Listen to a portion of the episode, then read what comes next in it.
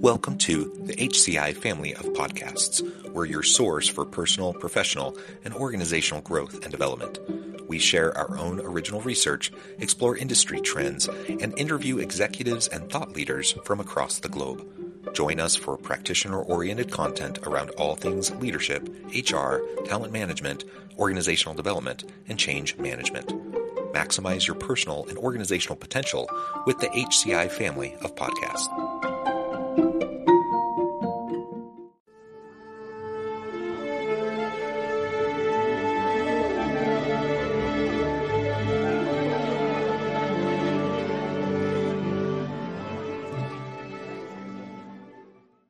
Dr. L. Carol Scott, welcome to the conversation today. Thank you, John. I'm so glad to be here. It is a pleasure to be with you. You're joining us from Texas.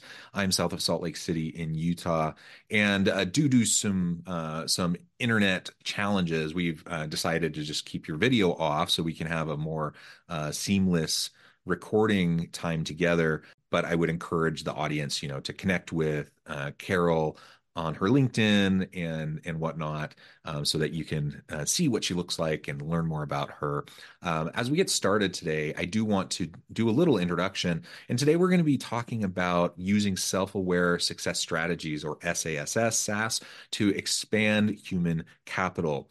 Dr. L. Carol Scott is a trauma-informed developmental psychologist, TEDx speaker, coach, and number one international bestselling author, and she brings SASS self awareness success strategies to help you get along better on the adult playgrounds where you play. I think that's wonderful. Carol, anything else you would like to share by way of your background or personal context before we dive on into the conversation? No, I think that really does a nice job of capturing it for people who don't know what a developmental psychologist is. That's a person with expertise in child and human development. Yeah, excellent. Excellent. So let's start with self awareness. Um, we live in a day and an age where I think leaders need to have more compassion, more empathy um, to be successful in the work that they do. And in my mind, that really starts with the foundation of self awareness, both for personal success, but also to, dr- to drive team and organizational success.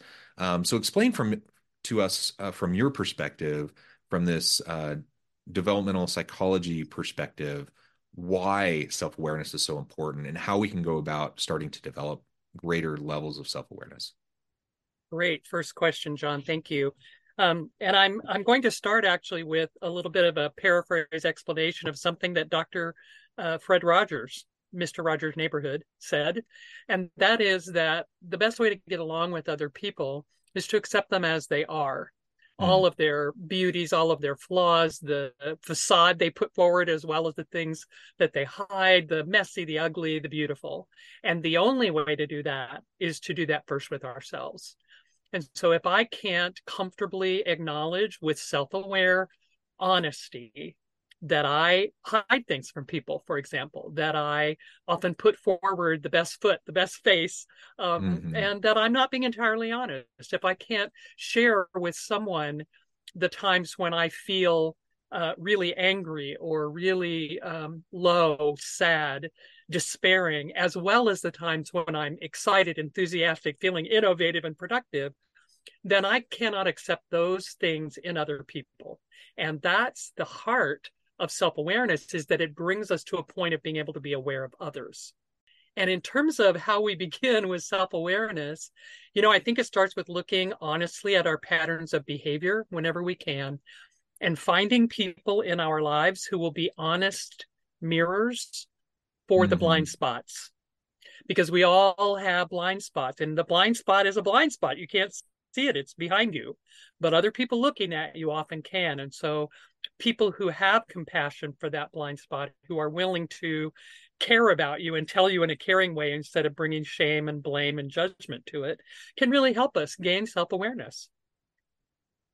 Yeah, and those blind spots are tough. I mean, it's they're blind, right? Mm-hmm. And so the reality is we have to very purposefully try to take away those blind spots by surrounding us with people who can help us to better understand um, where where we're coming from. In in the Mm-hmm. business world, sometimes we talk about this as the Johari window. I don't know if you're familiar with that framework, um, but essentially we're trying to you know it's it's it's a, a four quadrant system and we're trying to expand the area that is known to ourselves and known to others and we want to reduce the the areas that are unknown to ourselves and unknown to others and as we do that um, you know we increase our known window and we reduce the Mm. hidden window uh, Mm. and ultimately those those hidden spots the, the spots that we can't know they get reduced simply because we're proactively fostering that self-awareness we're proactively fostering that transparency with those around us and surrounding ourselves with people who can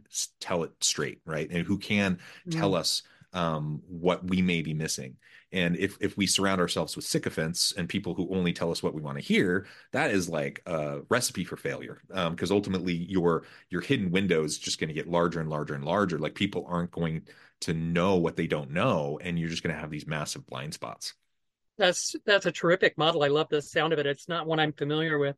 And I also am really aware that when I am not self-aware, when I'm just behaving in my habitual learned patterns, then I am allowing other people to define what I am, who I am, what I think, what my opinions are, what my emotional state is. They're interpreting my patterns of behavior, the exterior observable stuff, they're interpreting it to mean things about me that maybe it doesn't really mean. And until I'm aware of how what's driving those patterns, which by the way is mostly about early brain development from birth to three, which we don't even remember in our lives, you know, until excuse me, until I'm more self-aware, I'm just simply letting other people decide who I am. mm-hmm mm-hmm That yeah Doesn't sound and, like and a recipe for success in life. no no me. and and and like you said uh, if, if we want to foster this within our teams if, if we want more i mean Mm. I, I think most people do they want they want others around them to be like self-aware individuals how many times are are we walking around and we see someone just doing something so stupid um and you're like oh that person has no emotional intelligence that person has no self-awareness Mm. they're they're saying something incredibly insensitive or incredibly um you know hurtful or damaging or just or just tone deaf you know um Yes. and how often do we see that happen and and of course we all want those around us to be self-aware how often do we all take the time to to reflect on how self-aware are we do we Mm. do we think we're incredibly self-aware where everyone else around us is not uh, i think Yes. That is something that a lot of people assume. They think i you know i i spend time in my own head. I'm self-aware. Other Hmm. people aren't. Uh, and the reality is we all have blind spots and we all have to be very very proactive and we can't promote self-awareness in those around us and have a more healthy team and workplace environment unless we first start with ourselves. Uh, so i love that quote that you shared from um, mr rogers at the beginning. Um, okay so tell us now a little bit more about the the self-aware success strategies framework and how Okay. that connects with human capital So these are seven social and emotional intelligence assets that bring us to really high competence in relationships as adults, whether those relationships are at home, at work, or in a wider community, you know, service work, church, etc. Um, and they are all seven developmentally programmed into us in our first seven years of life. I picked out a kind of highlight of development from each of the first seven years. So we learn uh, our baseline for trusting other people to meet our needs, trust in our first year. In our second year, we gain what I call independence, which is Mhm. awareness that I over here am thinking and feeling and wanting these things, and you're over there and you're different from me. That's Mhm. fundamental. And we mess that one up a lot with our American parenting, our US parenting. The third success strategy is what I call faith. And that confuses some people. But what I really mean is the ability to believe in the impossible, to Mm. believe in things not proven, not seen, and therefore to dream, imagine, and as an adult, innovate. Mhm. Mhm. The fourth strategy, which we can gain at the age of four, um, and boy, if you've ever met a, met a four year old, this one will resonate. I call negotiation. And it's the ability to get what I want without Mhm. stepping on what other people want. It's the birth of win win problem Yeah. solving. The five year old is about vision, it's about um, leadership around a particular idea. It's about having a goal that is specific and doable, not an impossible dream like the three year old thinking they can grow up to be a unicorn, but let's build a, a spaceship and launch it. Let's build a rocket ship. That's something that a five year old would think of. And but the the key to vision is you're enrolling other people in your vision. You're being a leader. At six, we learn how to compromise. We learn that, okay, I want all these 10 things. Gosh, looks like 30 people around me want about 10 things a piece. We're not all going to get what we want in entirety. And so, what am mm-hmm. I willing to let go of? And it's the beginning of being values based in our decision making, knowing that I value this thing I want more than that thing I want. So I can let go of that thing and let you have one of yours. And then finally, by seven, we're learning uh, to incorporate what I call acceptance, which is essentially just living with life as it is, not trying to, uh, certainly trying to change the things that I can change that are mine in my control, but not grousing about and um, resisting the things that I can't change. Look, this is life happening in front of me right now. It is cold, it is snowing, the traffic is bad. people are not cooperating. And if I can just accept that that's true, instead of being angry about it and resistant to it, then I can work with it. I can do something about it. I, I often like to say that this is also the age at which we first discover that bad things happen to good people. Yeah. And worse for a seven year old, and maybe for us too, is that good things happen to bad people. so unfair. It is so unfair but living with the unfairness of life i i whatever your metaphor is for life whether it's a ferris wheel that goes around and around or a, a road that goes up and down or a you know whatever you see as the ups and downs the ins and outs of life just accepting that that's the way it is instead of feeling angry about it all the time. Yeah yeah it is out of out of our control and and mm-hmm. bad things happen to good people good good things happen to bad people the problem of evil is something philosophers have thought about for eons mm-hmm. right mm-hmm. Uh, for mm-hmm. millennia and uh, i don't think we're going to get uh, an answer to that one anytime soon right. well very good uh, so utilizing those um, that that framework and those mm-hmm. approaches that can help us to to foster more self-awareness now, how how have you seen organizations and leaders utilizing the self-awareness success strategies to to really enhance and expand upon their human capital capabilities? You know, one of the things that I like to really emphasize whenever I talk to any audience um, or coach anyone is that relationships are the essence of life. Being mm-hmm. able to get along with and work cooperatively with and make things happen with other people is the heart of who we are. We don't get any any kind of success in life unless we do it with other people everybody likes to think that they're the lone ranger and making things happen on their own but i rarely i don't think i've ever met one in in real life right so yeah. um, whether you're a ceo working with a, a team in the c suite or you're a middle manager working with a team of frontline workers or you're a teacher who's working with children and their parents or you're a police officer who's working with mentally ill people on the street all of those take a, an understanding of yourself as a being and how you interrelate with other people, how you gain cooperation, how you um, can put forward your ideas in a way that they can be heard. So it's one thing to talk, and it's another thing to be heard.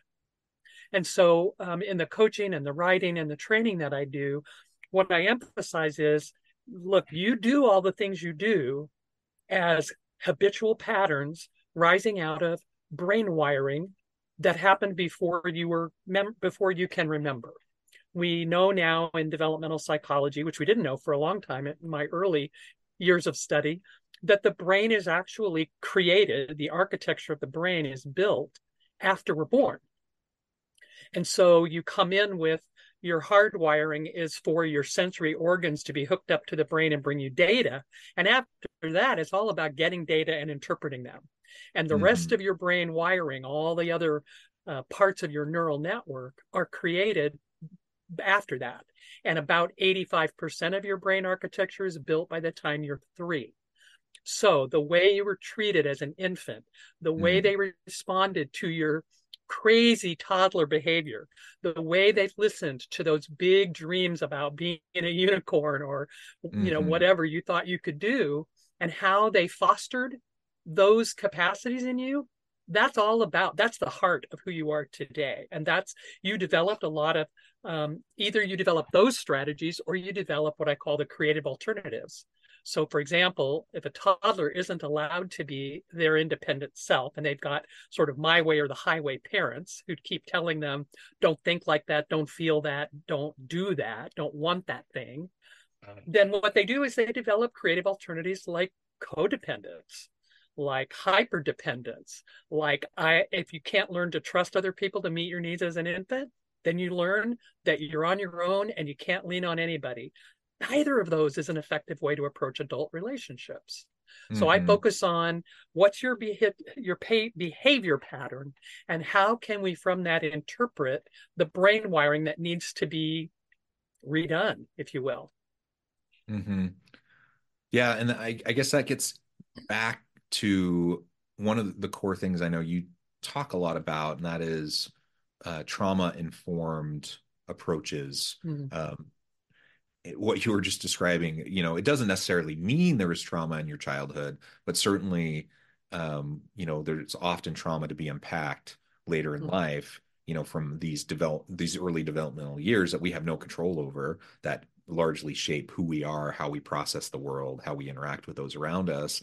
Um, and in this day and age where you know there's so much you know mental health um, issues, challenges, anxiety, mm-hmm. depression, um, generally speaking in the populace, but in the workplace, like it's yes. something that leaders are more aware of now than I think they were pre-pandemic. You know that the fact is we have lots of people that are struggling, and uh, if we want to have successful workplaces if we want to have successful teams we have to find a way to meet people where they're at. We have to find a way to you know to foster the holistic health of our people which includes mm. mental health right? And a big part of that is you know stuff that was out of our control from our childhood. So tell us a little bit more about you know this this trauma informed approach that leaders can take you know what that means and and how we can take it in a responsible, proactive, and healthy way within our teams? Great question. And I, I really do want to differentiate. I love the point that you're making that some things that happen for us when we're young are difficult, problematic, but they're not traumatic, but they still can shape behavior that's not helpful to us as adults.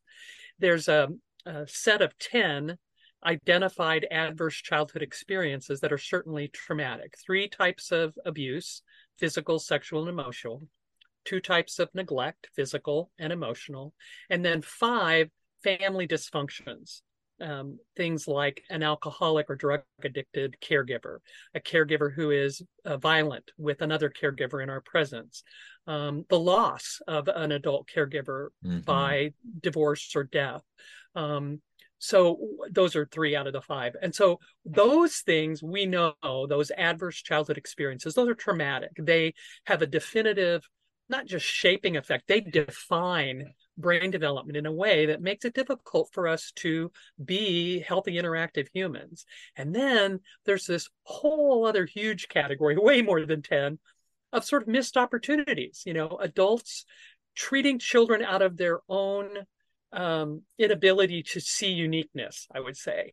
So mm-hmm. if I didn't realize, if I didn't learn at two, that I'm over here being me and you're over there being you, it's awfully hard to let a toddler over there be them because, you know, they're humans learning how to be human and they don't have any breaks. They are literally wild beasts at two. And so instead of helping tame them, helping them tame themselves, helping them learn self regulation, self governance, we tell them that they're terrible. We label them as beasts. We um, I've heard a dad one time call his toddler a bully. Oh. And that's not helpful. that's it's totally it's not traumatic for that kid, but it's definitely not helpful. So when we're put into a small frame by the adults who care for us and raise us and teach us when we're young. When we're put into a small frame that's defined by their own past, it's very difficult for us to actually become manifest the glorious uniqueness that we bring because everybody comes in with gifts and develops gifts and skills and talents. And if all we're trying to do is please the people and keep their love, see, this is the thing. Mm-hmm. When you're one, mm-hmm. two, three years old, the disapproval of your adults means to you that they will abandon you and you will die. You think mm. that when they're angry with you, it means they stop loving you, and you can't tell the difference when you're little. And so we adapt and curve ourselves and wrap ourselves around the need to be protected and taken care of. And that means sometimes then that we don't get seen for who we really are. Is it reasonable? Is it is it possible that leaders and managers can effectively deal with this? Um, like mm. what what what is if you were to leave us like with one practical thing, you know, as we think about trauma informed self awareness as a leader, how we foster that, you know, what can a leader do who's not a mental health professional, who who you know isn't um, you know they don't mm. have the expertise to to deal with the the nuances and the complexities of of childhood traumas or or or just you know challenging situations um, yet we all want to have productive workplaces we want psychologically healthy places to work. We want to to meet people where they're at and and help people in their holistic health. What mm-hmm. what would be that one to two things you would say that leaders can do, um, even if they don't have you know a lot of training in this area? I think two very key things. First, look to yourself, do your work, become more self aware, look at the patterns you have, reflect on your own trauma, your own your parents' missed opportunities to support you being who you are. Number one, be clear. Be a clear um, example of self-awareness and of humility as a human being, humbleness as a human being. And the second one is to draw a clear demarcation between patterns of behavior that are not helpful in the workplace and the psychological underpinnings. I, I, remember once telling I was the CEO of a nonprofit that was statewide in Missouri for a while. And I remember saying to one of my staff, look, I can help you with the fact that you do XYZ in your interactions with our colleagues on this team. Mm-hmm. What I can't help you with is the fact that you may want to think about some therapy or some other kind of modality of healing for yourself. That's not my job with you.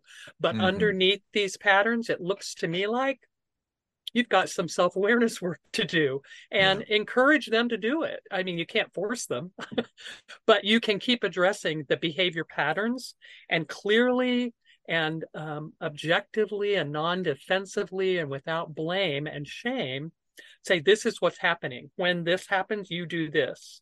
And that doesn't work here. Yeah yeah. Well said. Carol this has just been a great conversation. I note the time. I need to let you go. Um, as we wrap things up i just wanted to give you a chance to share with the audience how they can connect with you and find out more about your work. And then give us a final word on the topic for today. Okay.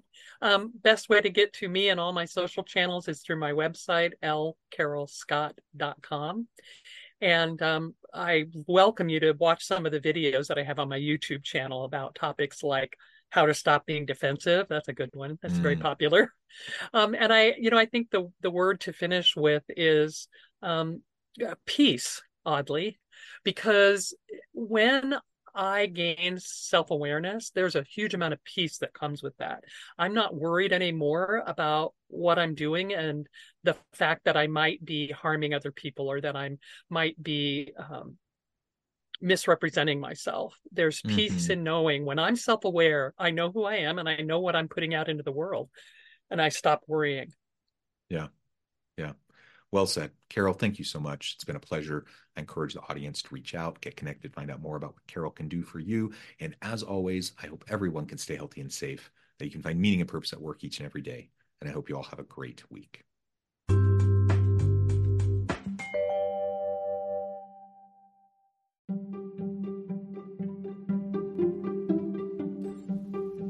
Thanks for joining us for this episode of the podcast. We hope you stay healthy and safe, and please join us again soon.